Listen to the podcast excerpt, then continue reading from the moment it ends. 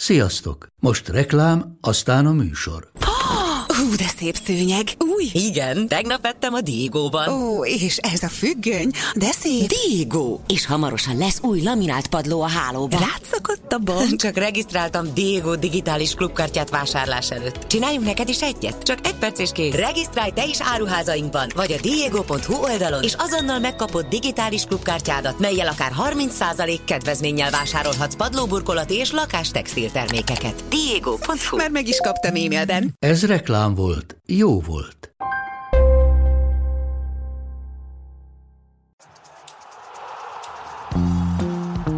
Ez a teljes terjedelem. Magyarország első futballpodcastja Baumstark Tiborral és Bognár Domával. És ezúttal első körben Matusz Krisztián a vendégünk. Szerencsére a technika lehetővé teszi, hogy így a Skype-on keresztül ismét jelentkez. Nem is tudom, mikor voltál utoljára, és nem tudom, hogy akkor mik voltak a jóslataink, de azóta a La Ligában azért sok minden változott talán, ami az erőviszonyokat tekinti.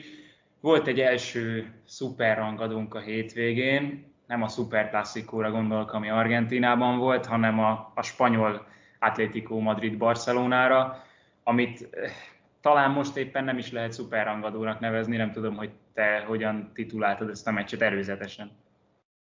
Hát valami toprangadó kifejezést használtam, tehát nagyban nem tért el a, attól, amit te mondtál. Az első felvetésedhez vissza, hát gondolom, amit én mondtam, az mind bejött, ami azóta elhangzott spanyol bajnokság kapcsán, az kevésbé. Tehát... De egyébként pont ehhez kapcsolódva változott valami? Tehát nagyjából azt sejtettük, hogy itt azért a Barcelona és a Real Madrid is szenvedni fog, és hogyha a három nagy közül nézzük, hogy melyik vág neki a legjobb előjelekkel, akkor nem hiszem, hogy mondott volna bárki más, mint hogy az Atletico az, az jól néz ki, meg már, már a rajtnál jobban nézett ki, és ennek az igazolását láttuk egyelőre, nem? Igen, bár ugye pont azonosság áll fenn pillanatnyilag a Real Madrid és az Atletico Madrid, sőt a Real Sociedad között. Tehát ugye tekintetben azért van meglepetés, meg az Atletico sem volt olyan nagyon meggyőző minden esetben. Sőt, a Barcelona, ahogy elkezdte ezt a szezont, annál jóval vékonyabb az én szememben legalábbis, tehát most tényleg kritikán aluli, amit néhány mérkőzéssel láttunk tőlük. Tehát ennyi változás azért mindenképpen beállt az elmúlt hetekben, amióta ott voltam nálatok. A, hogyha azt mondom, Krisz, hogy van egy ilyen kezdője a Barcelonának elméletben, hogy Ter Stegen, Dest, Jordiába a két szélen, Araujo, Piqué vagy Eric Garcia, Pedri, Busquets, Gavi, mondjuk, de, de lehetne Ricky Pucci is, akit itt mondok, vagy Sergi Roberto, előtt pedig Ansu Fati, Depay és Dembélé. Ez nem hangzik ja. az rosszul. A Frankie de Jongot, úgyhogy akkor nem is kell még bocsánat, berakni, vagy akkor kilősz valakit a védelemből, hogyha minden kötél szakad. Hát meg Luke de Jongot is kihagytad. Na mindegy. Úgyhogy nem hangzik rosszul, és tényleg most pont azon gondolkodtam, hogy úgy várják Dembelét, akit még körbe röhögtek, nem tudom, főleg a sérülései miatt, meg az éjszakázásban nyúló játékai miatt, szóval úgy várják, mint a messiást most vissza, és Ansu Fatival is így volt ez, de ez szerintem nem egy, nem egy gyenge keret, tehát én sem nagyon érzem azt, hogy helyén való lenne folyton azzal takarózni a Kumannak, hogy ez a keret ennyire elegendő csak, mert nem feltétlenül van így. Meg én azt is látom, hogy bedobja, mondhatni bátran a fiatalokat, de olykor bedobja olyankor is, amikor nem feltétlenül indokolt. Tehát amikor, nem tudom, a Bayern ellen becseréli őket első, második, harmadik csereként, úgyhogy ott ül Coutinho a cserepadon, ott ül Ricky Pudzs, aki azért mégiscsak tapasztaltabb játékos, meg berakja most Nico González a kezdőbe az Atletico Madrid ellen, utána pedig leszedi róla a keresztvizet, ami nekem egyáltalán nem volt szimpatikus őszintén, szóval még hogyha igaza is volt abban, amit mondott. Akkor kihagyhatatlan kérdés, mi legyen Kumannal szerinted? Hát drága mulatság elküldeni, tehát igazából szerintem ez a kérdés. Mondjuk azok után, hogy Laporta az Atletico Madrid elleni mérkőzés előtt azt mondta, hogy ettől a meccstől függetlenül Kuman marad, klublegenda, jár neki a bizalom, Szóval ezek után saját maga szembeköpése lenne, szerintem, hogyha pikpak kell küldeni, pedig kitűnő lehetőséget kínálna, kínált volna erre a, a válogatott hét miatti szünet. Más kérdés, hogy ki az, aki vállalná. Tehát ez egy következő problémakör. De az kétségtelen, hogy, hogy ami az elmúlt mérkőzéseket illeti, sőt az elmúlt hónapot illeti, az egyszem Levant elleni mérkőzés kivételével borzasztóan gyenge volt a Barcelona játéka. Ebben voltak egyébként olyan hibák is, sok, akár csak a hétvégi mérkőzésre gondolva, ami nem feltétlenül köthető az edzőhöz, de volt olyan is, például Frankie de Jong szerepeltetése a jobb oldalon, ami meg egyértelműen az edzőhöz köthető. Ha valaki erről többet szeretne tudni, este összefoglaló a Spiller 2 érdemes megnézni. Ez a mélypont a Barszának, vagy van még lejjebb? Mit, mit neveznél te abszolút nullának, vagy már mínusznak? Hát számomra a BL szereplés az eddig. Tehát, hogy két mérkőzést, és abból az egyik a Benfica elleni lehoztak úgy, hogy nem találták el a kaput, szerintem az borzasztó. Ráadásul én azt tapasztaltam a Lisszaboniak ellen is, hogy sebességben is alul maradnak az ellenféllel szemben, de ezt az Atletico Madrid elleni mérkőzésen is láttam, tehát óriási üres területeket hagytak, egy pici kimozgatással már elérte azt az ellenfél, hogy nem, nem tudták őket utolérni, de visszatérve még ehhez az ért, számomra érthetetlen döntéshez, hogy Nico González miért veti be egy ilyen szituációban, olyan pozícióban, ami egyébként Frankie de Jongé, és rakja idegen helyre Frankie de Jongot, amit akár úgy, akár Sergi Roberto be tudott volna játszani, ez nekem nem teljesen tiszta, tehát olyan, mintha az ő fejében is lenne egy kis zavar. És az Atlético hogyan állt össze? Tehát azért, ugye volt tegnap egy olyan statisztika, nem tudom melyik meccs közben néztük, ja a Granada közben, mert ugye a Granada rengeteget vezetett a szezonban a La Ligában, a második legtöbbet elvileg, ez egy spanyol statisztikus szerint, a Rayo vezette a legtöbbet, tehát az egész mezőnyben, hm. és az Atlético is, meg a Real Madrid is olyan meccseket játszott, ahol az utolsó percekben, vagy az utolsó negyed órában lőtt egy, kettő, három gólt, de ez nem tűnik úgy, mintha nagyon magabiztos játék lenne. És talán Twitterre ki is írtam, hogy, hogy eddig a bajnokságban a hét forduló alatt kettő gólt lőtt az első fél időkben az Atlético, és most ehhez jött még kettő. Igen, tehát ők a hajrában lőttek rengeteg gólt, és az első fél időben rendszerint hátrányba kerültek, tehát tényleg az történt, hogy addig-addig, nem tudom, 8-ból 4-szer így nyertek, hogy 0-1-ről fordítottak, amíg végül az addig nulla pontos Alavesz el is kapta őket, mert azon a meccsen semmi nem jött össze támadásban. Tehát én is azt érzem, hogy ők azért nem voltak eddig nagyon meggyőzőek, viszont talán arra bizonyság az, hogy a végén rugdossák a gólokat, rugdosták eddig, mert most nem volt szükségük rá, hogy, hogy nagyon mély a keretük. Tehát bele tud nyúlni Simeone, jól nyúl bele, aki bejön a padról, az hozzá tud tenni, nem mindig találja el a kezdőt tökéletesen, de, de tényleg most azért minden posztra van két játékos, ezt nyugodtan kijelenthetjük. És most eltalálta a kezdőt szerintem, meg eltalálta azt a stratégiát, amivel a Barcelonát elkapták ezen a mérkőzésen. Az a furcsa egyébként, most a hétvégén, vagy hát talán már valahol a múlt hét közepén is kijött ez a ez a mutató, amit a Lariga hozott nyilvánosságra, hogy ki mennyi pénzből gazdálkodhat a fizetések terén. Ezen a Barcelona azt hiszem hetedik, és 280 millió euróval csökkentették az amúgy is csökkentett fizetési sapkájukat. A Real Madridnak viszont növekedett ez a keret, nekik meg majdnem 280 millióval. Egészen elképesztő különbségek vannak és igazából azt akartam ebből kihozni, hogy ilyen keret mellett az Atlético igazából nincs ott még a második helyen, a Sevilla költheti a második legtöbbet fizetésekre. Ez szerinted csak egy ilyen iránymutatás, vagy ebből bármi következtetést érdemes, érdemes levonni ebből a ö, listából?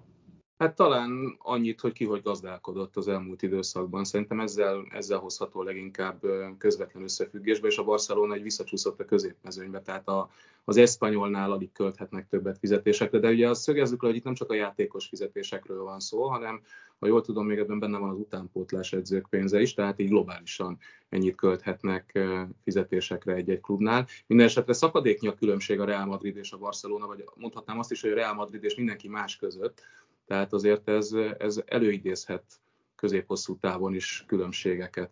De ezt hogy létezik egyébként? Ezt létszik, magyarázzátok már el, hogy mi Én nem fogom, én nem tudtam megérteni. De hogy egy klub, klub stadiont épít, Aha. növeli a kiadásait, és mindezt egy olyan járványhelyzet közepén, ahol arról beszélünk, hogy nyilván minél nagyobb a klub, meg minél jobban támaszkodik olyan bevételekre, amelyek egyébként mondjuk meccsnapokon, merchandising bevételek vannak belőle, azok eltűntek. Tehát én ezt nem tudom épésszel felfogni, hogy, hogy ez hogy, hogyan történhet egyáltalán meg. Ha jól értettem, ha jól értettem az elmondónak a cikkét, akkor egyrészt a Real Madrid azért elég sok játékost adott el a, a B csapatból is. És jól is adta el őket ezt azért. És csak Kamavingát vette, ugye 30 millió euróért. Másrészt pedig Florentino Perez takarékoskodik. Tehát, hogy, tehát, hogy ez, nem, ez nem kamu, amit ő azokra az átigazolásokra szeretett volna költeni, ami Bappé Holland neve például itt felmerült a nyáron, azok nem komolytalan kísérletek voltak, hanem a Real Madrid... a pénzt, és mint amit amikor valaki lesz, akik a dohányzásról, és akkor egy ilyen, ilyen kis pohárba nem is, arra költeni. Nem is, az, hogy, nem is az, hogy félretette, hanem, hanem valahonnan lehet, hogy hitelből szerzett annyit, hogy, hogy ő meg tudja azt támogatni, neki ott van ez a keret arra, hogy megvegye Bappét, csak végül nem tette meg, és valahogy ezt a pénzt tudták oda tenni ehhez a fizetési sapkához, ami amúgy elvileg nem számít annyit, mint amennyire mi gondoljuk, vagy amennyire például az amerikai sportokban. Hát értem, csak ez, ez szerintem egy ilyen elég komolytalan magyarázatnak tűnik az, hogy, hogy egyébként én készültem megvenni valamit vagy valakit, tehát most az embernek van pillanatnyi állapotban pénze arra, hogy, hogy megvegyen egy autót, vesz egy másikat, egy olcsóbbat, mondjuk itt most az Mbappé Kamavinga esetben, és egyébként meg félretettem azt is, amit, amit arra akartam, és akartam menni egy mondjuk 8 autót az elmúlt években, úgyhogy rohadt sok pénzem van, mert Mondom, én nem tudtam megérteni, tehát én próbáltam, olvastam ezzel kapcsolatban egy-két írást, nekem maradtak sötét foltok ebben a történetben, szép számmal. Majd Geri tisztázza. De mondjuk én pénzügyi szempontból, bár van ilyen irányú végzettségem, csökkent értelmi képességű vagyok. Akkor már ketten vagyunk.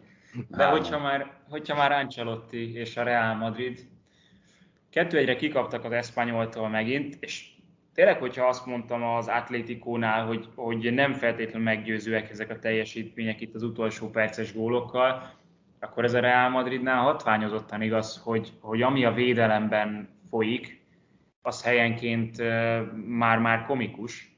Tehát nem tudom, hogy ez mennyire köszönhető annak, hogy rengeteg a hiányzó. És ugye az Espanyol meccs előtt is mondtuk, hogy négy, négy jobb hátvédet és öt bal hátvédet próbált ki eddig idén a Real Madrid. Mit tudom én, például Kamavingát bal hátvédben ilyen is volt. Hogyha mindenki egészséges lesz, akkor mennyire tisztul le ez a kép, vagy mennyire lesz rendezettebb a Real Madrid védelme, ha egyáltalán az lesz? Szerintem egyértelműen. Tehát Mendi visszatérése, Carvajal visszatérése rengeteget javíthat ezen, viszont azért feltenném a kérdést, hogy Carvajal mögött ki a második számú jobb hátvéd a csapatban. Mert hogy nincs ilyen, mert Lucas Vázquezzel nem ott számolna alapvetően Ancelotti, Valverdét kipróbált, tehát nem ízlett neki, nem az ő posztja, még hogyha a gyorsasága meg is van ehhez. Tehát, hogy ott vannak, vannak gondok. Egy kicsit egyébként párhuzamba lehet állítani a Barcelona, illetve a Real Madrid hétvégi produkcióját. Mind a védekezésben elkövetett szarvashibák tekintetében, mind abban, hogy egy picit átszervezte az edző a csapatot. Ugye a Realnál Alaba eddig nagyon jól működött baloldali belső védőként, most visszarakta bal hátvérbe, de első gólnál lefutották, belül Nacho és Militao sem helyezkedett jól, tehát Nacho-nak szerintem már kipróbált az összes pozícióban a védelemben, de ez a szezon, ez borzasztóan rosszul sikerült. Tehát szerintem neki nem kéne játszani, de akkor persze ki játszon, hanem ő. Úgyhogy, ez egyébként, ja, bocs. Én nem csak még annyit akartam, hogy a középpályán is, tehát hogy Kroos és Modri szerintem kritikán aluli teljesítményt nyújtott most, bár nagyon kedvelem őket, de lehet, hogy Kroosnak a kihagyás után még korai volt, hogy kezdőként szerepeltették, ő rajta nagyon láttam a mozgásán is, minden mozdulatán azt, hogy, hogy egy kihagyás, egy sérülés után van éppen. Az jutott csak eszembe ezzel kapcsolatban, hogy Táncselotti filozófiáját vizsgálva, hogy az, ami jól működött a 2000-es évek Milánjánál, az itt az előző három állomás helyén már mindig egy kicsit kérdéseket hozott magával, hogy ez a rotáció, ez az állandó meccsben tartása a keretnek 2021-ben mennyire érvényes. Mert szerintem a Napolinál, az Evertonnál, és itt most a Real Madridnál is azt látjuk, hogy nem, nem feltétlenül azok a csapatok az eredményesek, ahol folyamatosan cserélődnek a játékosok az egyes posztokon. Szerintem a, a jó ellenpélda erre a Manchester City, ahol Guardiola nagyon ügyesen és okosan forgatja a futbalistáit, de azért inkább az a jellemző, hogy állandó sorokkal, állandó kezdőcsapatokkal dolgoznak azok a csapatok, amik igazán eredményesek. Itt elég csak a Bayern Münchenre gondolni az elmúlt évekből, vagy például a Liverpoolra, amelyiknek az összeállítását három éve szinte bárki fel tudja sorolni, ha nincsenek sérültek. Igen, kicsit a kényszerűség is hozta szerintem ezt most ebben a szezonban Ancelottinál, illetve a Real Madridnál. Amúgy Spanyolországban én az Atletico Madridot mondanám, mert oké, okay, hogy rotál Simeone, de vannak alappillérei, úgymond mhm. érinthetetlenjei, akik a legritkább esetben maradnak ki tényleg csak pihentetési célból a kezdőből. Ilyen egyébként, vagy ilyen volt az elmúlt években Casemiro a Realnál, de éppen a múltkor a Vivala Ligában kiveséztük, hogy az összes védekező statisztikáját illetően visszaesett erre a szezonra. Tehát van, van egyfajta fáradtság, egy visszaesés az ő teljesítményben, ezt csak azért mondom, mert őt most kihagyta, de nem működött nélküle sem a játék. Tehát meg, meg ugye négy, négy középpályás volt, de nem ez a klasszikus négy középpályás, tehát hogy Valverde 4-3-3-ban írták fel őket, de Valverde hátrébb lépett, Kamavinga kilépett a bal oldalra, gyakran azt ott igyekeztek túltölteni az eszpanyol nem értem, hogy miért azt, mert még a középpályán is gyakorlatilag olyan játszott az eszpanyolnál és Vidal személyében, aki jobb hátvéd is lehetne, tehát hogy ezt tök jól megoldották ott a védekezést. Na mindegy, de hogy Kamavingát is kitolta balra, szerintem az sem volt egy nagy ötlet. Ezen a mérkőzésen le is kapta aztán szünetben. Tehát, hogy itt most olyasmibe torkollott ez a rotáció, mondom részben szerintem a nyolc kényszerű távol maradó miatt is, akik között leginkább sérültek voltak, de Asensio a gyomrával bajlódott. Szóval olyasmibe torkollott, ami nagyon nem nézett ki jól. És a védekezésük az meg az egész évben olyan, hogy, hogy gyakorlatilag nincs kapott gól nélküli mérkőzésük. Oké, okay, hogy előontják a gólokat, de örülünk mindenképpen, hogy nem de vannak gólos meccseket látunk. Ez a, ez a védekezés össze fog állni? Vannak jelei annak, hogy ez valamikor hát, meg lesz? Én azt látom, hogy igen, tehát hogy, hogyha megvan ez a védelem, ez a négy, a Carvajal, Militao, Alaba, Mendi négyes, akkor azt szerintem egy stabilitást jelent, illetve előttük, hogyha Casemiro, meg akár Kroos, hogyha felépül a, rendesen a sérüléséből és visszajön, akkor az, az jól nézhet ki, vagy Valverde, ő ugye most az egyik legtöbbet játszó focista a Real Madridban ebben az idényben. Azzal, hogy a Sevilla tegnap kikapott, egyetlen százszázalékos csap, vagy százszázalékos, táhogy is. Veretlen. Veretlen. Hát, attól távol van, igen. Veretlen csapat maradt Spanyolországban, Unai Emery Villarrealja, amely viszont kicsit talán hasonlít a tavalyihoz, abból a szempontból, hogy rengeteg a döntetlen, de ha úgy nézzük, ott is sok a sérült, és azért nem egy ilyen edző van a La Ligában, gondolok itt Lopetegire, gondolok itt Emerire, gondolhatunk itt akár Pellegrinire is, akinek most már megvan az edzői rutinja, és kicsit az az ember érzése. Már megvan? Már megvan. Alakul. Megvan egy húsz éve az edzői rutinja szerintem az öreg indiánnak. Most már megvan az edzői rutinja ahhoz, hogy hogy a stabilitásra építsen. És kicsit ez az érzés az embernek, a Betisnél is, amit borzasztó nehéz legyőzni, a Sevillával ugyanez van, és a Villarrealral is, de látványos focira nem sűrűn számíthatunk tőlük. Hát ez elég szomorú egyébként, hogy, és ez, ez a jelenség elég markánsan felütötte a fejét Spanyolországban már az elmúlt években, továbbra is stabilan a top 5 európai bajnokságban a legalacsonyabb gólátlagot sikerül hozni, és ehhez azért a Villarreal, a Sevilla is hozzájárul jelentősen ezzel a felfogással. Betisnél azért vannak olyan mérkőzések, amikor a sok kreatív játékos tető alá hoz valamit, de önálluk ugye kell is, mert a védelem az rendre dob valamit általában az ellenfélnek, úgyhogy rá vannak erre szorítkozva. Igen, tehát ugye, a, ugye Emeryre korábban is ez úgymond pragmatikus stílus ez jellemző volt, ez itt is megvan, tehát marha nehéz őket legyőzni, viszont ők is nagyon nehezen nyernek, tehát az most tegyük hozzá, hogy hét mérkőzést játszottak, és ebből kettőt sikerült megnyerni, és így veretlenek, tehát nem nehéz kiszámolni, hogy hány döntetlenjük van. Úgyhogy... Viszont Danzsuma ontja a gólokat. Tehát a, jó, ontja, négyet lőtt eddig, hát az... de, de úgy, hogy új országhoz kellett hozzászoknia, új csapathoz kellett hozzászoknia, azért Gerard Moreno szerintem elgondolkodik otthon, hogy mennyire stabil az ő helye a középcsatárposzton. Igen, és hát ugye alapvetően Danjuma szélső, egy, egy championshipből, ha jól mondom, 25 millióért szerződtetett szélső, és azért akkor elég nagy összegnek tűnt, amikor szerződtették ez a, ez a pénz érte. Ehhez képest ugye szerintem abszolút jól teljesített, jól felül teljesített, hat mérkőzésre rúgott négy gólt, nem volt még ilyen a pályafutásában. A meccsemberének választották Manchesterben, jól cselez, írtó gyors, gólokat tud rúgni, szerintem óriási igazolás volt. És ugye Gerard Moreno pont Gödörben volt így a, a szezon elején, amíg még láttuk pályán, szerintem egy kicsit ráment a, a nyara erre, vagyis az ősze a nyárra, az EB-re, meg, meg én ezt érzem, meg lehet, hogy egy kicsit a tavalyi szezonra is, ami elég jól kifutott neki. Igen, ez a legbeszédesebb, hogy vesztes meccsen Danjuma a meccsember lett az Európa Ligában.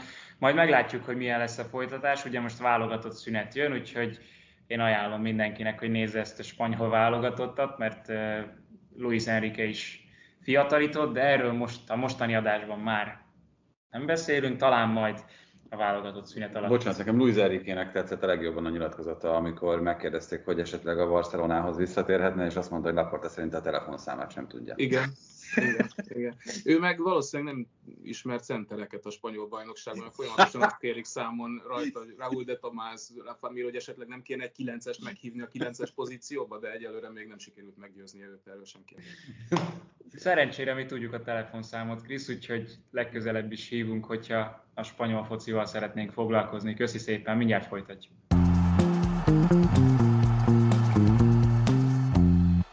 De előtte hírblokk, mert hogy most sem fér bele minden ebbe az adásba. Az első hír az egy bejelenteni való, bizonyára sokan láttátok már a posztunkat, hogyha Tibi Sarka is engedi, akkor a közeli jövőben, élőben jelentkezünk majd a teljes terjedelemmel, méghozzá egy egészen különleges társaságban, nagyon rövid időn belül most már további infókat is megtudhattok erről, érdemes figyelni minket a közösségi médiában. Így van, de... az időpontot elmondhatjuk igazából. Igen?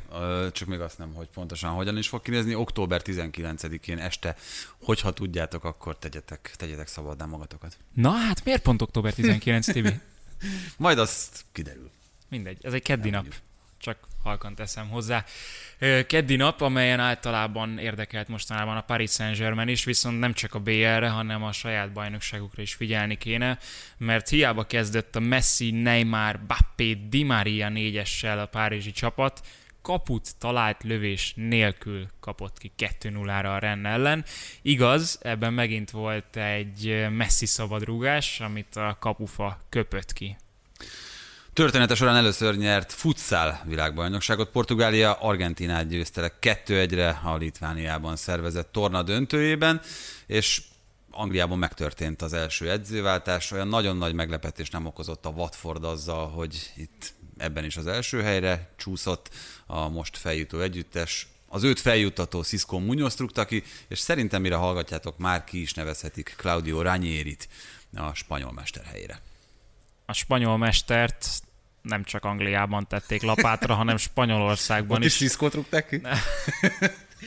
Majdnem összejött itt az átkötés. Az a lényeg, hogy Spanyolországban, a La Ligában is volt egy edzőváltás, itt is az első, és talán nem erre számítottunk, mert a Levante edzőjét Paco López-t menesztették, 16 meccse képtelen bajnokit nyerni a Levante, április 10-én az Eibárt verték, és azóta húzódik ez a rossz sorozat. Azt szoktuk mondani, hogy milyen látványos a Levante focia. Hát az utóbbi időben egyáltalán nem volt az, és most a szezon elején háromból két 11-est is kihagytak, tehát a lelki állapot is teljesen a, a nullán van.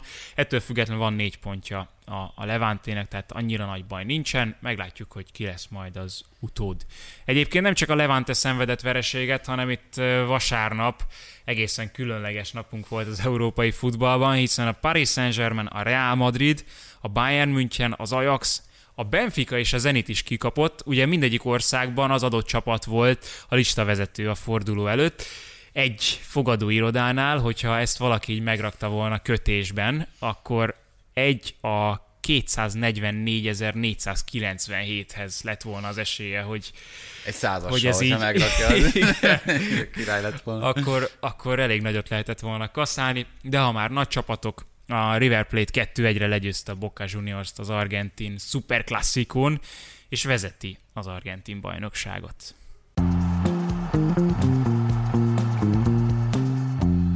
És már meg is érkezett hozzánk Szabó Péter, Pit, és mi mással kezdhetnénk, mint az egyetlen olyan csapattal az Európai Öt Top bajnokságban, amelyik még százszázalékos. Ha már itt arról beszélt Doma az előbb, hogy ki az, aki veretlen még Spanyolországban, ez pedig a Napoli, amelyik hétből hét győzelemmel kezdett a szezonban, még hogyha volt is egy kis döccenés az Európai, vagy az Európa Ligában, akkor is ez talán nem várt jó rajt Spallettivel. Nem, viszont annyiból sejthető volt talán, hogy aki figyelte arra, hogy Spalletti miket nyilatkozott itt nyáron, hogy a, azt jól felmérte, hogy milyen típusú karakterekben, milyen típusú játékosokban áll a kerete, egy nagyon erős középpályás játékot akart megvalósítani, és hogyha azt nézzük, ez sikerült is, tehát nem tudom, mikor láttam, tényleg talán az első rómás időszakában Spalletti-től ennyire domináns játékot. Mondjuk ebben mindig jó volt, mert hogyha visszaemlékszünk az ő interéren az nem így nézett ki, viszont nagyjából tudott alkalmazkodni ott is ahhoz, hogy milyen karakterisztikájú játékosai vannak. Kandréva beévelgette Icardinak. Itt ezért sokkal jobb opciói vannak, és sokkal jobban is tudja váltogatni akár a meccs taktikát, miközben egy ilyen állandó játékstílus fent tud tartani. És Kulibáli jobb játékos, mint Totti? Jobb védő, az biztos. Ugye, hogyha valaki esetleg lemaradt volna róla, Spalletti azt mondta, hogy a legjobb játékos, akivel valaha dolgozott Khalid Kulibáli, jobb, mint Totti. Hát így kell motiválni egy játékost. Tehát... Hát egyébként Kulibeli visszatért ahhoz a szinthez, amit két éve láthattunk tőle körülbelül, és amikor azt mondtuk, hogy ott van azért a szűken vett elitben a világ legjobb védői között, de ez az igaz egyébként nagyjából az egész Napolira, hogy láthatóan ezt mindenki élvezi, mindenki szereti. Néztem a, bocs, a 20 kornak, ugye mindig kijönnek ezek a hónap csapatai, és a szériánál szerintem hét Napoli játékos, Mario Rui-val például. Nagyon, sok, nagyon sok a jó egyéni teljesítmény. Meg a Musquad algoritmusáról is több mindent elárul, azon túl, hogy a Nápolyánál tényleg kiemelkedő játékosok vannak. De hát szerintem itt Kulibálin kívül elég, elég azt mondani, hogy Fabian Ruiz hatosként mennyire jó. Osimen. Osimen mennyire jó egyébként. Tőle. Egyébként most már tényleg azt látjuk, amit én mondjuk vártam már tőle az előző szezonban, ami aztán sok minden miatt nem jött össze, hogy elképesztően erős, elképesztően gyors összeátékba be, mm, bevonható védelem mögé tud indulni, most ebből sikerült kiharcolni a, a 11-est is, ahogy izolálni tudta magát a védő, és megcsinálta egy az tehát mondom, Zamboangissa tökéletesen beváltott a középpány, így hogy picit magasabban is játszik, mint egyébként játszott a Fulhamben, vagy akár korábban a Villarrealban. Úgyhogy nagyon összeállt ez a csapat, és még Mário Rui is jól néz ki, amit én nem vártam volna. Én ezt a Fiorentina elleni meccset egyébként nem láttam, csak egy nagyon rövid összefoglalót, de korábban nekem azt tűnt, hogy például a szélső védőt is mennyire változatosan tudja használni uh, Spalletti. Ugye volt olyan meccs például az Udinese ellen, ahol Insigne és a másik oldalon, hogyha emlékszem, akkor Politánó játszott, nagyon szélességben játszottak, és aztán a szélső védők picit úgy, mint most a Manchester Manchester City, hogy nem teljesen a középpály, de nagyjából Fabián ruiz egy vonalban, és így a széleken tudtak egy az egyeket meccsinálni, tudtak indulni a nyolcasok,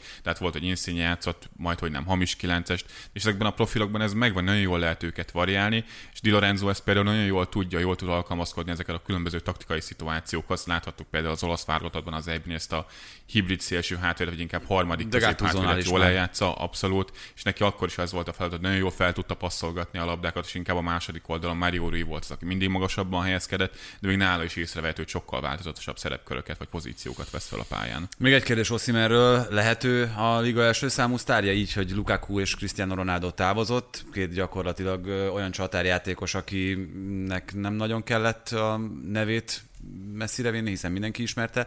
A világon Oszimen nem tartozik ebbe a kategóriába. Mondjuk az de... dulája az ebbe, az árkat, ebbe a, a kategóriába tagsálná. Abszolút, viszont azért, hogyha megkérdezed az átlagos foci szurkolót, nem biztos, hogy még tudja, hogy ki, a, ki az a Viktor Oszimen. Miközben egyébként tényleg egy 22 éves szuper tehetségről beszélünk azért. Hát most megismerik. Tényleg az előző szezonban. Napoli elég ehhez? Szerintem igen, azért Gonzalo Higuain, Nilsson Cavani is azért csatárként a Napoli. Nem is az, hogy a Napoli, hanem az Európa Liga elég csak, ehhez. Igen, csak azt akartam mondani, hogy az egy BL-ben szereplő Napoli volt, azért azt ne felejtsük el. Szerintem ha nem is ebben a szezonban ez idővel mindenképp meg fog tölteni, aztán az lesz a kérdés, hogy tud-e majd szabadulni Nápolyból, ez, ez elég sok játékosnak nem sikerült az elmúlt években. De benne szerintem minden megvan, hogy top csatár legyen. Ugye ezt egyébként el tudnám mondani Rómából Temi Ébrahemre, és aki viszont nagyon hasonló profil, mint Oszimán, hasonló testelépítés, hasonló sebesség, és neki is nagyon jól ment eddig a játék a szériában. Hát a gól király lesz, azért kevés szériá gól király marad a radar alatt, és hogyha Így van. tudja előzni Lautáróékat, akkor Lautárót meglátjuk, hogy Moiseken a Juventusban hogyan tud integrálódni, illetve mennyire Neki egyre tud mondjuk- kevésbé hiszem el. Hát igen, meglátjuk, de hogy... Nekem a PSG-ben Moiseken tetszett, mint egy ilyen jó B opció kiegészítő ember, nagyon sokszor ott a szélen játszott, igazából ott a melót is bele tudta rakni, és most igazából a Juventusban azért egyértelmű ez a cserecsatár pozíció az, ami neki állít gyakorlatilag az egész szezonban.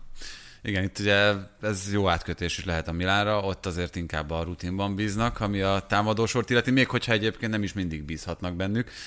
Akkor meg jönnek a fiatalok, mint ahogy tegnap az Atalanta elleni mérkőzésen. Kimondottan jó teljesítményt nyújtott a Milán mind elől, mind hátul. Azzal együtt, hogy itt a vége az egy kicsit még izgulós lehetett számukra. Hát, de akkor szerintem már régen eldőlt az egész. Ott a Milán szerintem az első fél idő nagyjából egy 10 perces periódusát leszámítva ledominálta az Atalantát minden tekintetben, és összességében Amit is két éve kigondolt volna. Amikor 5-0-ra nyert még a, az Atalanta ugyanebben a párosításban, És már Pioli volt az edző, így de még van. Ibra előtt, igaz, Igen. most ő sem volt.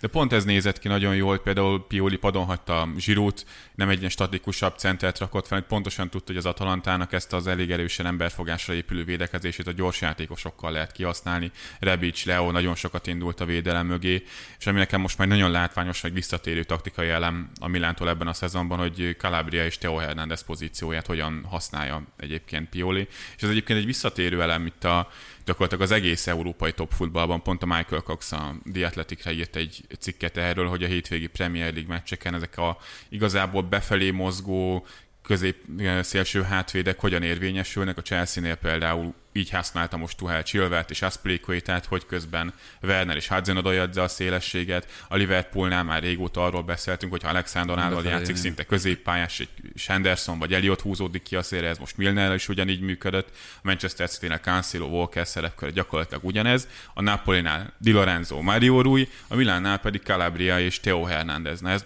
az Atalanta ellen meg különösen jól működött, Lásd rögtön az első gól az első percben. A két, két szélső hátvédősz játékából.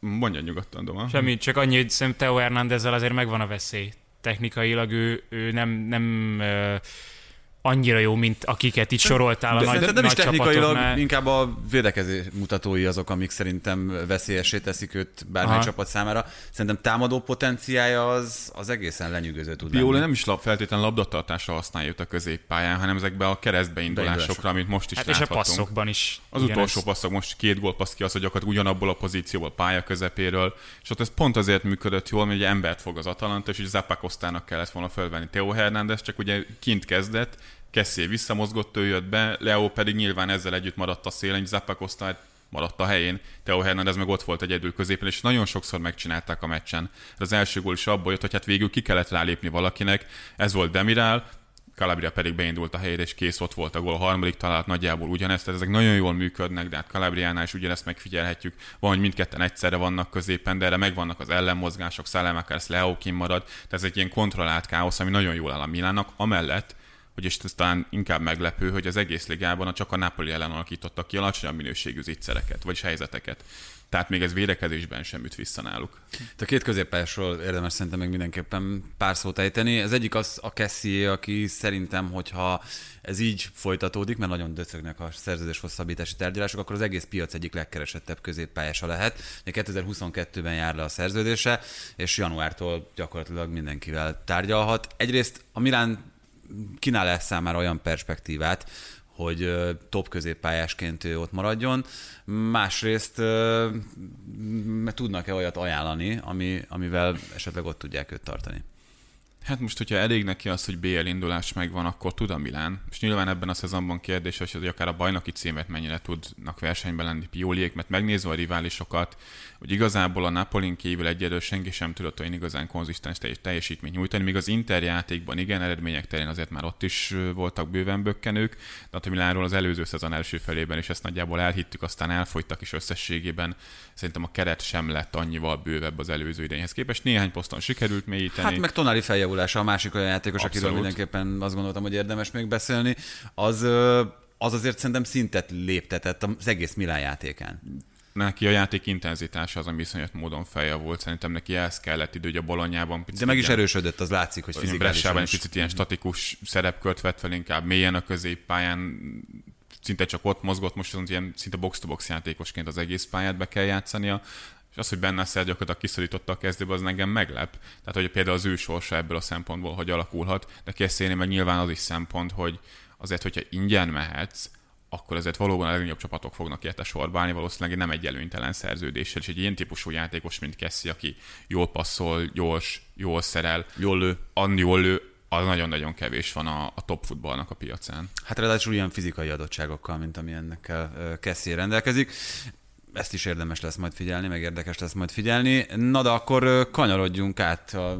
az angliai történésekre ott azért rendeztek egy egészen komoly rangadót, egy viszonylag gyengébb és egy sokkal jobb második, első és egy sokkal jobb második fél. Melyik volt a jobb meccs? Az Atléti Barca vagy a Liverpool City? Hát színvonalában azért egyértelműen a, a Liverpool City az Atleti... Saját magamnak ástam meg itt a nem tudom miért. Tehát a, mondjuk a Barcelonát az annyiban minősít, hogy az Atletico Madrid még egyszer sem tudott ilyen hatékonyan támadni ebben a szezonban, mint azon a mérkőzésen de ez a, az angol rangadó, ez tényleg a, a csúcsfutball volt. Szerintem Európa két jelenlegi legjobb csapatával, és akkor még talán a Chelsea sorolhatjuk melléjük, és hogy ez a három csapat megy egyáltalán a bajnoki címért, az azért jelzi, hogy picit, mint hogy az Európai Szuperliga ez létrejött volna, csak ezt Premier League-nek hívjuk. Jelen pillanatban annyival vannak előrébb gyakorlatilag az összes többi top bajnokságnak a, az élmezőnyéhez képest. Talán egyedül még a Bayern München tudnám ide sorolni, hogy konzisztensen tudják azt a szintet nyújtani.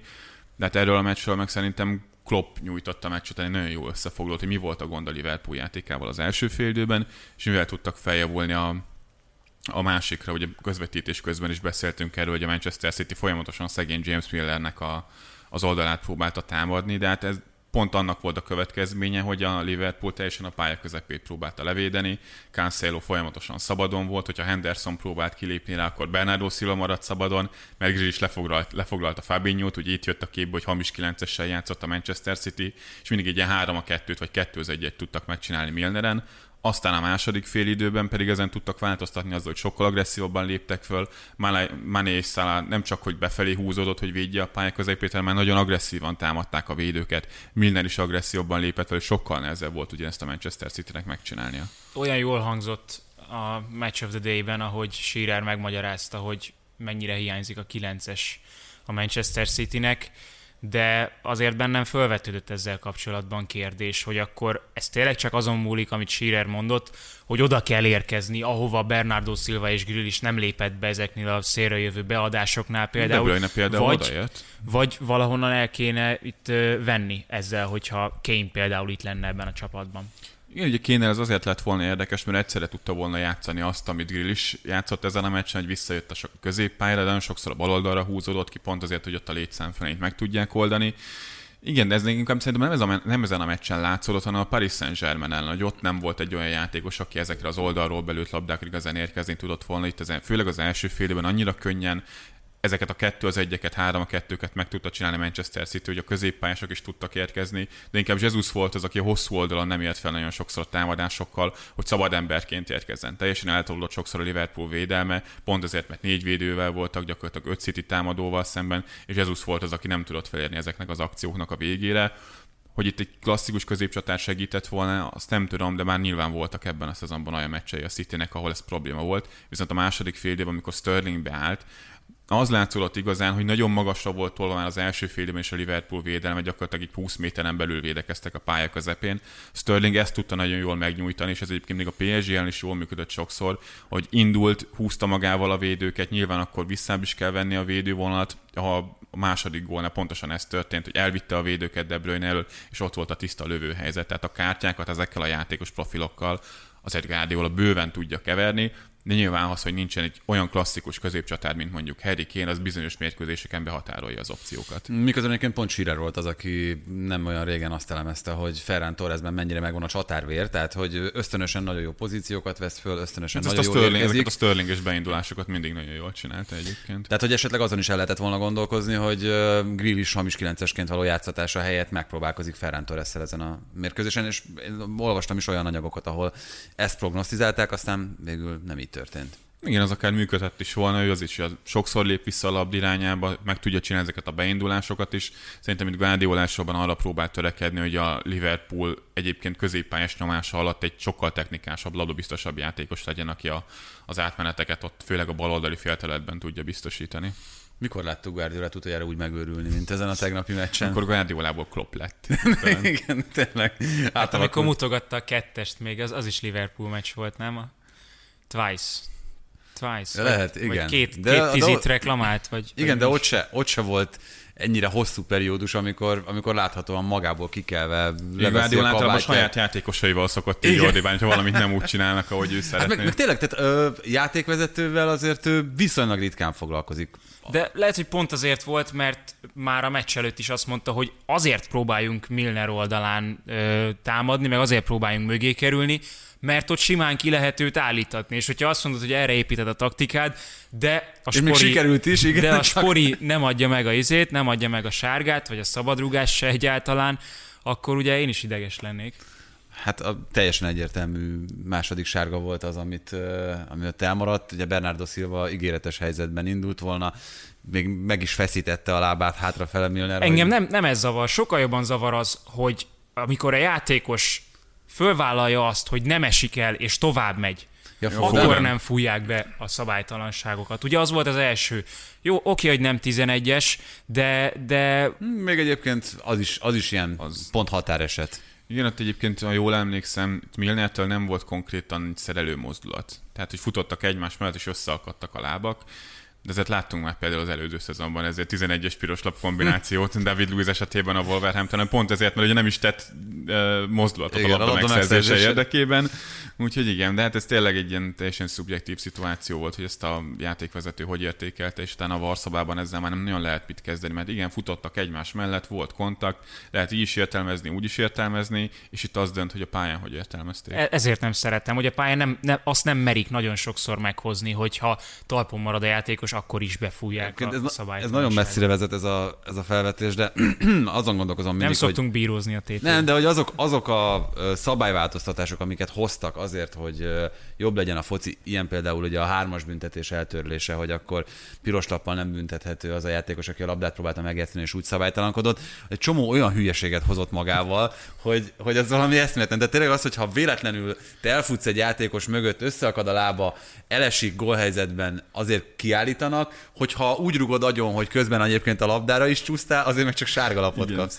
Hát ugye a, a foci alapvetően az ilyen trade-offok játéka, valamit valamiért, hogyha valahova raksz plusz egy embert, akkor máshonnan el kell venni. A szabálykönyvben is így, hogyha valahol próbálsz rendbe rakni, akkor más pedig elrontasz. Hát és ugy, ugyanez a kezezéssel is pont ezt érték el, meg ezt, ezt érték el az előző szezonban azzal, hogy akkor a belógó felkar az, az lest jelentett.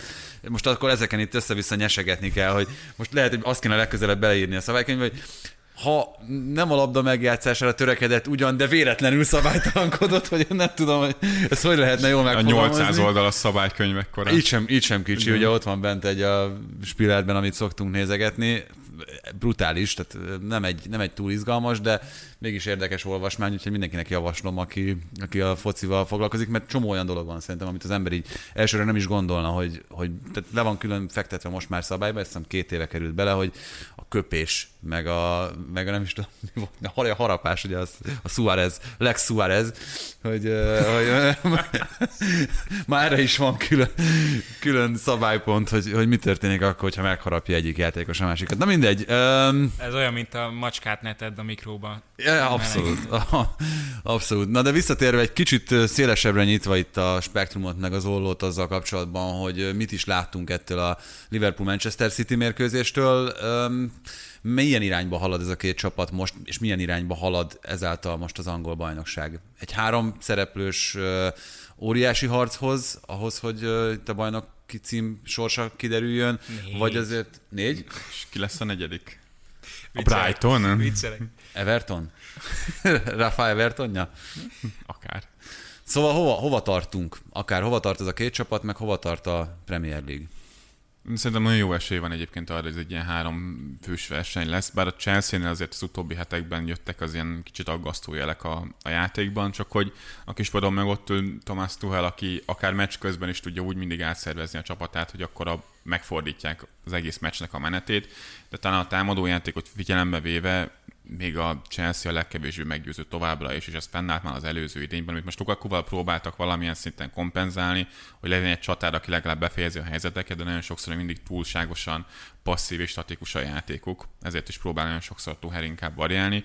A Liverpool meg a Manchester city nem pedig inkább azt látom, hogy a, a futballnak, a, ennek a pozitív futballnak a két spektruma, hogy a Manchester City maximálisan akarja kontrollálni a mérkőzéseket a labdával, és hogyha megnézzük, pont ezért teljesen másfajta típusú mérkőzéseken buktak eddig pontot. A City 0-0-át játszott a Southamptonnal, teljes kontroll, de nem tudták feltörni a lettámadásokat, a védekezéseket, akár azért, mert nem volt mondjuk egy középcsatár a pályán, akit lehetett volna keresni, akár azért, mert azonos típusú szélsők a Grill is, már ez szintén gond volt a PSG-en is, a Liverpool pedig hol botlott legutóbb a Brentforden, egy teljesen nyílt, őrült meccsen maximálisra feltekelte mindkét csapat az intenzitását, és abból lett egy ilyen adok-kapok, de abból lett a botlás. Ebben látszik szerintem a két csapat eltérő mentalitása, de hogy ezen belül meg mindkettő annyira magas színvonalat képvisel, hogy mondom, hogy jelenleg csak a, a Bayern München és a Chelsea-t tudnám mellettük emlegetni.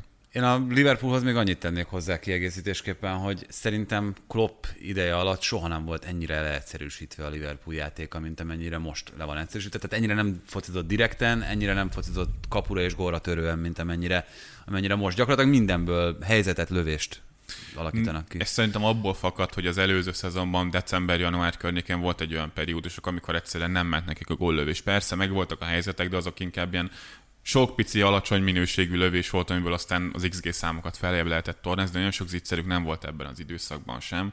És ami a nagy változás emellett, hogy sokkal direktebbek, hogy nincs most már túl biztosítva a középpálya. Az egyik nyolcas mindig magas pozíciót vesz, hogy ez Harvey Elliot volt. Ez inkább következmény, nem?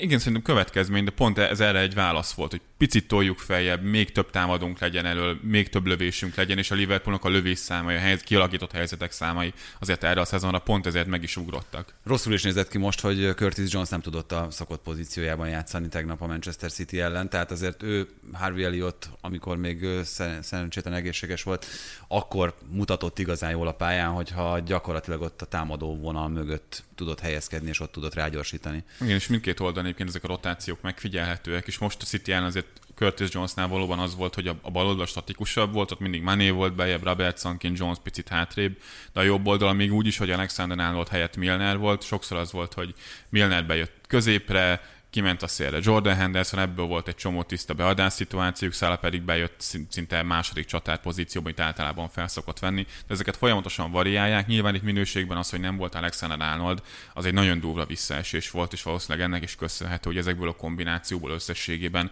olyan sok nagy helyzet nem alakult ki a meccsen, de például Szalának a fantasztikus szólógója előtt is az volt, hogy Cancelo el, Cancelo-t elvitte előle Jordan Henderson, aki kihúzódott a szélre. Tehát ezek egy piciben működnek, nem mindig látványosan, de ha tudnak izolálni mondjuk Szalának ilyen helyzeteket, akkor már is megvan ennek az előnye.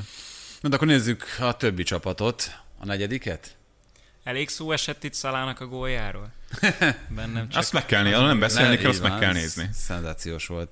De a legjobban Cancelo védekezése tetszett az első Liverpool gól előtt. Ez a öreg fiúk meccsen hátralépett. Nem, de hát az, az Szalám zsenialitása megint végig befelé cselezett, és Cancelo csak erre számított, hogy a saját erősebb lába felé cselez. Mm. Akkor meg nem. Nekünk is akkor utána próbált visszanülni, hogy a hoppá. Nálam ez abszolút messzi magasság. Tehát ah, az, az, hogy mennyire... Pont, pont Pitt is őt, őt említette, amikor megtörtént, Így a, hogy neked is a, a zónába került mm-hmm. gyakorlatilag, és onnantól kezdve úgy ragadt a lábához a labda, hogy ő érezte, hogy mit fog csinálni, de nem úgy, hogy előre eltervezte, hanem, hanem ösztönösen vitte végig. És az a durva egyébként benne is, és hogyha már erről beszéltünk, akkor szerintem Fodent is ide kell hozni, hogy egész egyszerűen az is látszik, hogy ki mennyire bírja ezeket a stressz helyzeteket.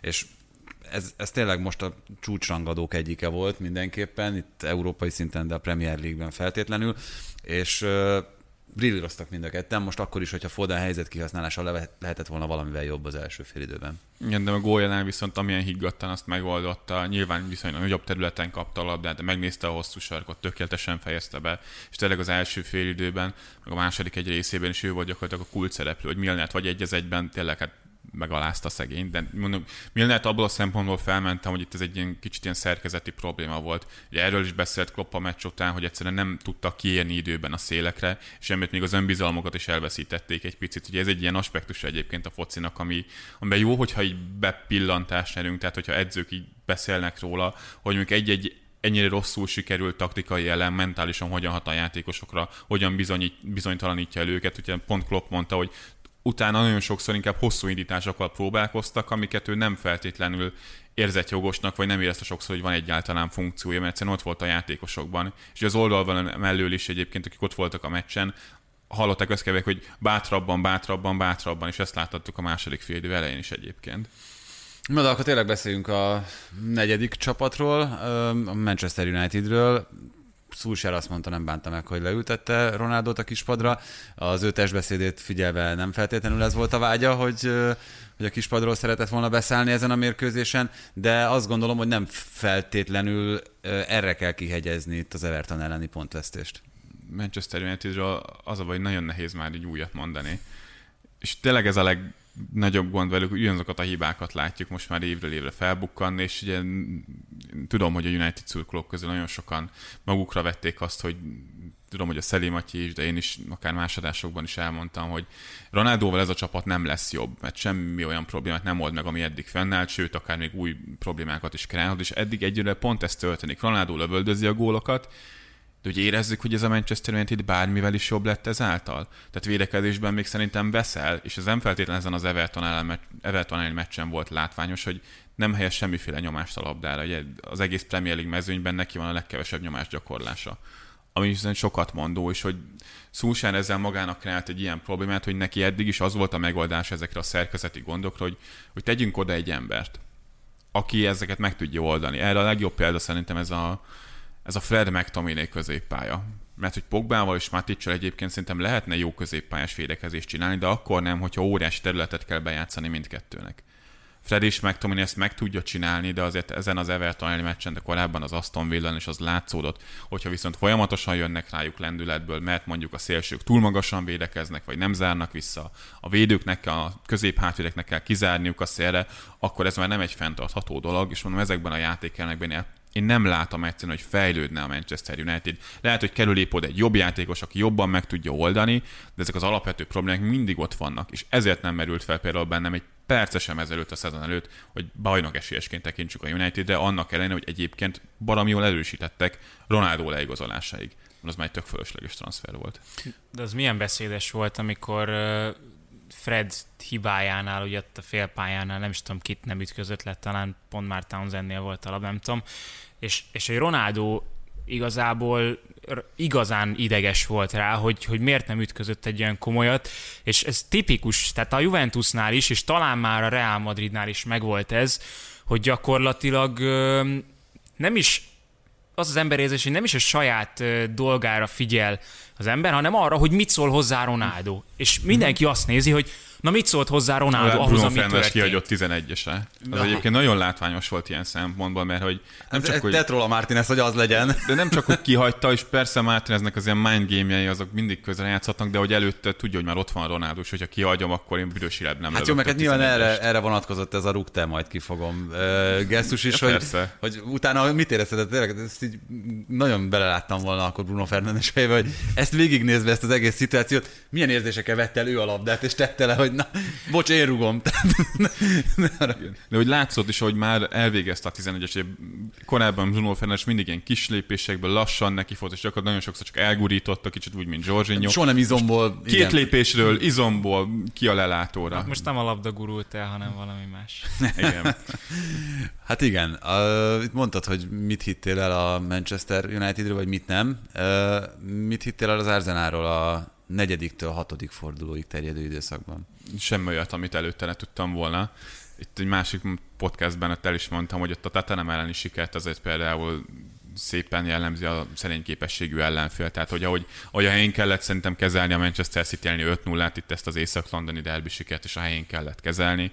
És hát itt a Brighton elleni meccsen meg a szintén nagyon jól látszott, hogy egy, egy nagyon jól megszervezett csapat azért ennek az Arsenalnak bőven tud gondot okozni, és ez a Brighton talán az egyik legjobban szervezett csapat az egész Premier League-ben. Annak ellenére, hogy nyilván a játékos keret minősége az nincs olyan magasan, mint mondjuk a top 6 csapatokénál, de szerintem az egyik legjobb példa erre az, hogy hogyan játszott mondjuk Pierre-Emerick Aubameyang a Tottenham ellen, és hogyan játszott Aubameyang a, a Brighton ellen. Ugye a Brighton az, az egész pályás emberezős letámadást játszotta, senkinek kis területet sem hagytak. A Tottenham ellen az Arsenal azért is tudta nagyon könnyen ezt a idézőjelben, tényleg idézőjelben lehet támadást átjátszani, mert például Erik Dyer szinte soha nem lépett fel Obameyangra. Mindig tartott egy két méteres távolságot, volt ideje lekészíteni, volt ideje kitenni a szélre, az induló smith kipörgetni a labdát, itt viszont gyakorlatilag minden egyes alkalom, amikor ebből az emberezésből úgy próbált kiszakadni az Arsenal, hogy felpassz Aubameyangra, aki majd lekészíti, vagy megtartja.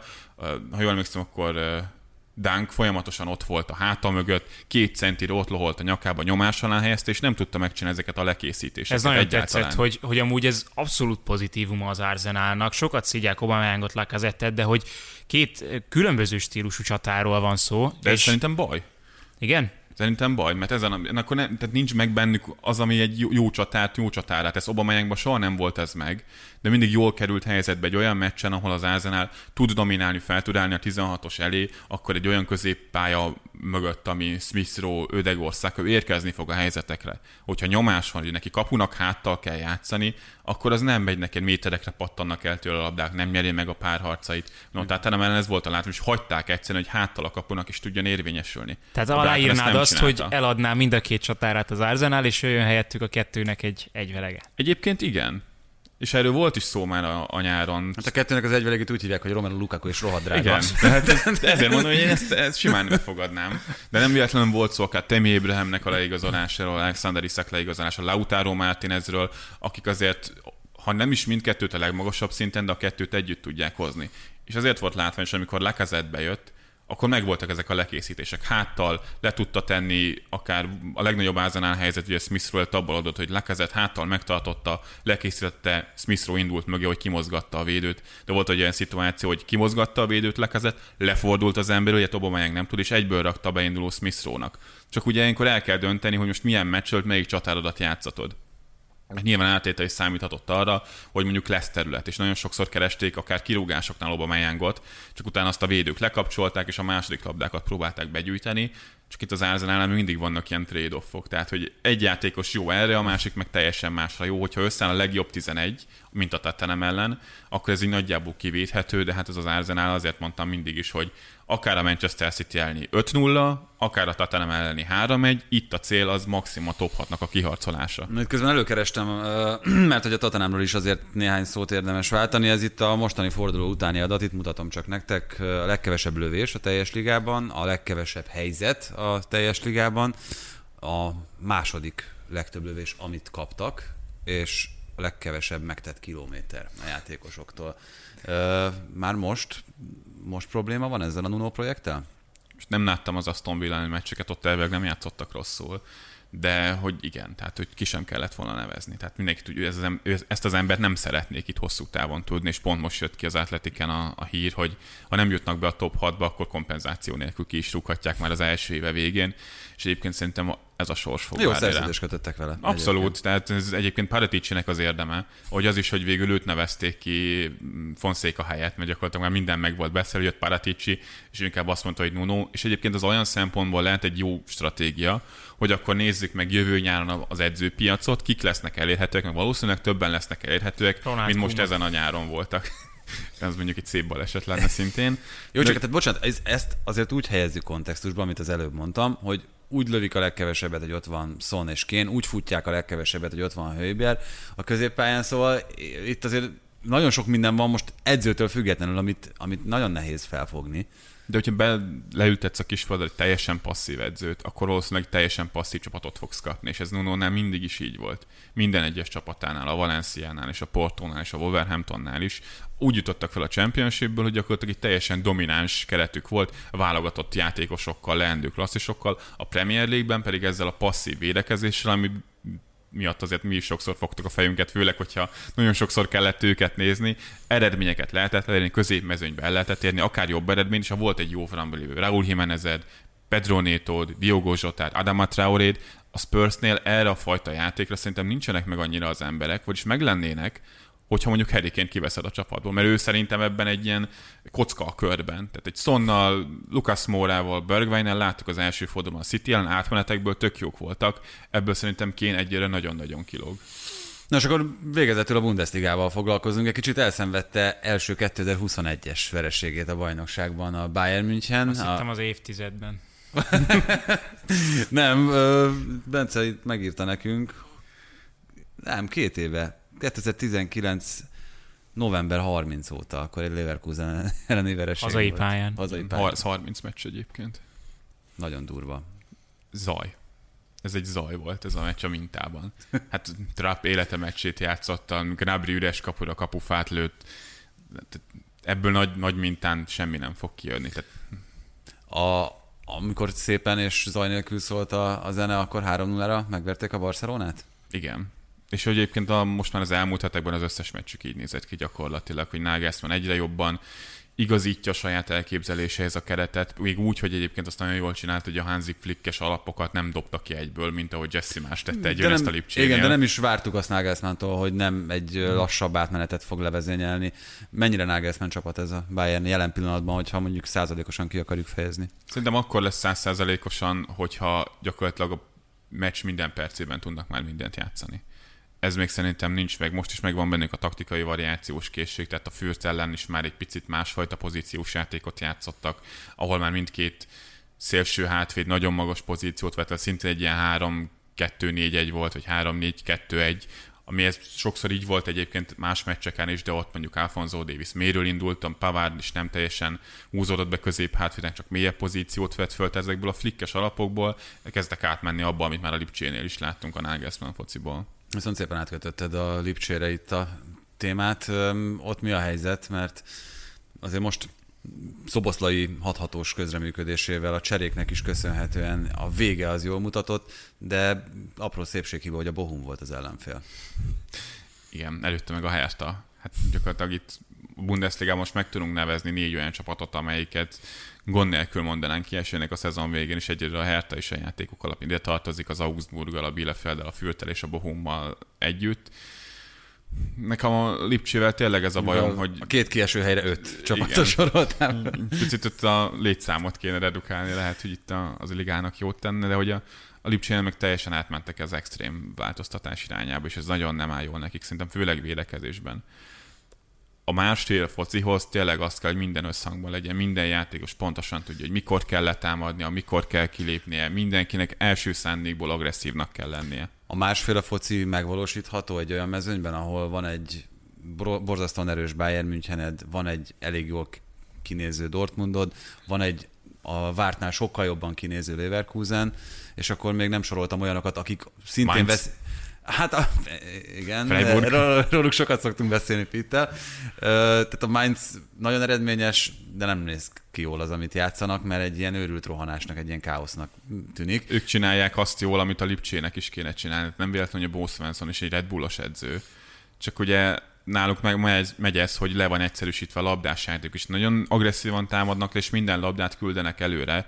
Most egy Lipcsénél jó, de ez, bocsánat, arra, arra akartam mutatni, csak hogy itt a Salzburgnál, amikor ezt játszották, akkor ott egy ligát domináló együttesnél, mm-hmm. ilyen szinten dominálónál abszolút belefér az, amit ott, ott játszani próbálnak, de azért ilyen ellenfelek ellen, akikkel a Bundesligában találkozik a Lipcse, ez hosszú távon sem áll nekem össze, hogy ez, ez működhet. Szerintem a labda elleni játékuk, hogyha ez rendesen összeáll, akkor az működhet. Nekem innentől kezdve meg inkább az, hogy mit csinálnak a labdával. Mert ahogy védekezésben is Jesse más egy dolgot, nem azt mondom, hogy egy dolgot tud, de egy dolgot nagyon akar, előre, előre, előre, minden passz menjen előre, első szándékból előre, ebből van az, hogy nagyon alacsony passzpontossággal játszanak, ahhoz képest, hogy egyébként a Bundesliga egyik legjobb csapata, és ebből jön az, hogy utána az átmeneteknél, hogy elveszítik a labdát, és elcsúszik a letámadás, abból vannak a nagy helyzetek, direkt megnéztem, még mindig ők kapják átlagban a legmagasabb minőségű helyzeteket az egész Bundesligában.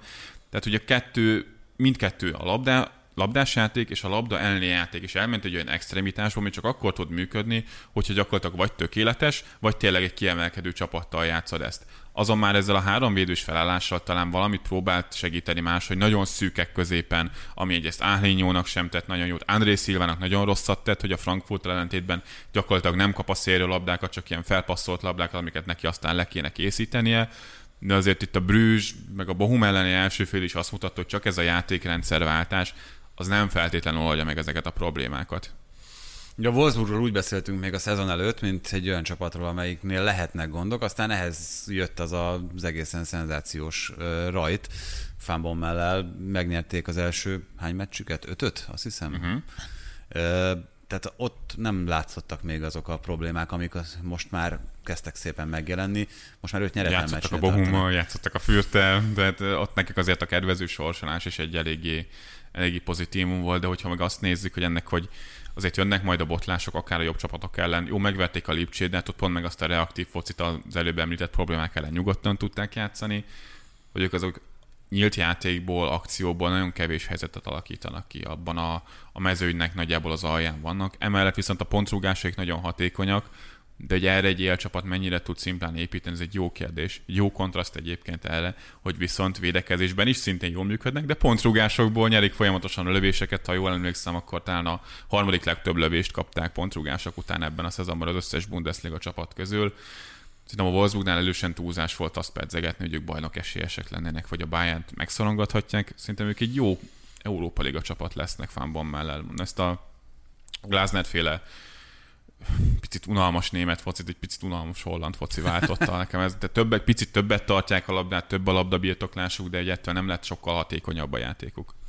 Igen, hát illetve még itt a Dortmundot is szerintem kicsit erős lenne bajnoki címre esélyes csapatként emlegetni, még akkor is, hogyha most a hétvégén botlott a Bayern, de Nekem az volt az érzésem, mint az Augsburg elleni mérkőzésen, hogy ha kiveszed az X-faktort ebből a csapatból, akkor aki Holland, hiába vannak ennek nagyon jó játékosai, ennek a Dortmundnak, azért nem volt ez igazán a célos, amit támadásban mutatott. Hát abszolút, és még így is nagyon sok helyzetet engednek az ellenfeleknek. Az Augsburgnak voltak lövései, nyilván nem túl veszélyes lövései, de azért tudtak veszélyeztetni, az is sok mindent mond. Még úgy is egyébként most már nem ezt a gyémántot játszák minden mérkőzés, ez is inkább egy ilyen 4-2-3-1 volt, tehát nem volt minden középen és szönet magasra tolva, sőt inkább Gereiro volt az, aki nagyon sokszor bejött középre.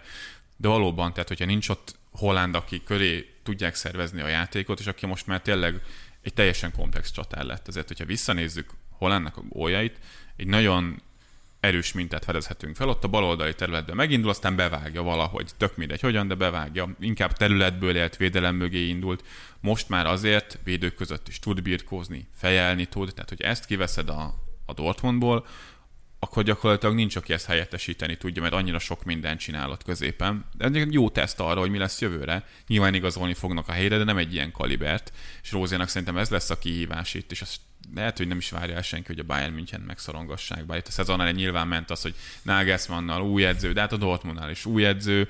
Tehát hát mindenhol új edző, abszolút, tehát top csapatoknál az összesnél. Alapvetően nem reális, hogy itt bárki ezt a Bayern München megszorongassa szerintem. A Leverkusen a legkellemesebb meglepetése eddig ennek a szezonnak? Bizonyos szempontból igen, Zeoántól egyébként is nagyon sokat vártam, sok jót olvastam az ő Young boys az Európa Liga, amikor láttam őket játszani, ez direkt játék, ez nagyon jól működött. a BL-ben is. Játszottak a BL-ben is. Úgyhogy igen, tehát hogy nagy pozitívum, de nekem annyira nem meglepetés. Hát, Na. hogyha már mondtál olyan nevet, sorry, aki, aki berobbanhat Oszimen, hát Virc is Virc, ilyen lesz, Virc. az hát- száz százalék. Tőle egyébként vártuk az áttörést a fiatalkora ellenére is, hogy... De ugye évről évre lépegeti igen. ezeket a szinteket, hogy fél évben még csak, az első fél évben még csak bebeállogatott néhány meccs, tavaly már alapemberként jó számokat hozott, és most viszont Jövőre a, a, vagy a, most következő nyáron a következő 70 milliós Premier League játékos. Hát van ott egy csapat Németországban, aki szereti az ilyen játékosokat. Ha már Havertzet nem tudták leigazolni, Igen. akkor a következő Havertzet. Hát, ha sikerül majd a Bayern Münchennek. Havertzet. Havertz. fejezzük be. Fejezzük be ezt. Meg a műsort is. Köszönjük szépen, Pit, hogy eljöttél hozzánk. Nektek pedig a meghallgatást, megtekintést, akármelyiket tettétek. Köszönjük szépen. Válogatott szünet következik. Terveink szerint jövő héten, hétfőn is érkezünk majd, vagy Doma érkezik mindenképpen. Én még nem vagyok biztos benne, hogy mobil állapotban leszek, de minden kiderül. Köszönjük a mostani meghallgatást, tartsatok velünk a folytatásban is.